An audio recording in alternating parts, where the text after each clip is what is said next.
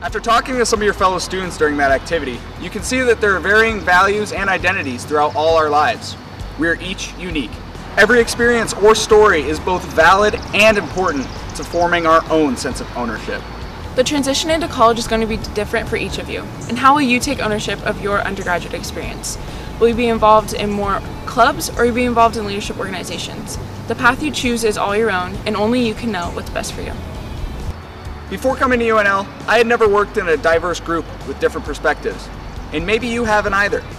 But by pursuing leadership opportunities on campus, such as my campus host position and my involvement in new student enrollment, changed this for me. By stretching yourself out of your comfort zone, you'll be able to cultivate a more well-rounded worldview and build upon skills like empathy and understanding. All of this aiding you in your future after UNL. So by now, you've gotten a sense of the diversity in our community and the diversity in the goals that we all have. Hopefully you found someone who has something in common with you and encountered someone with a different story.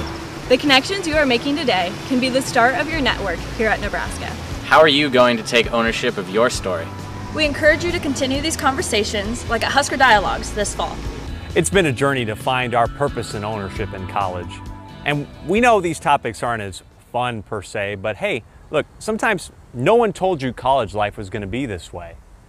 Oh no, no, I said it. I said it. I here comes the music. Here comes the music. Ah.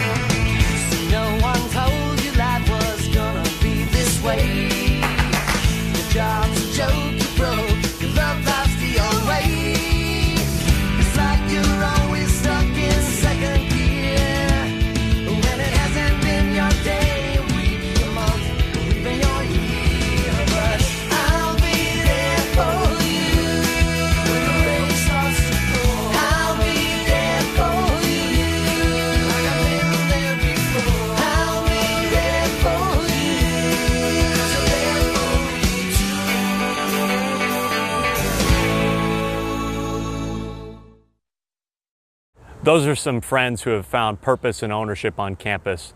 Um, a disclaimer, NSC neither endorses nor even suggests jumping in the fountain.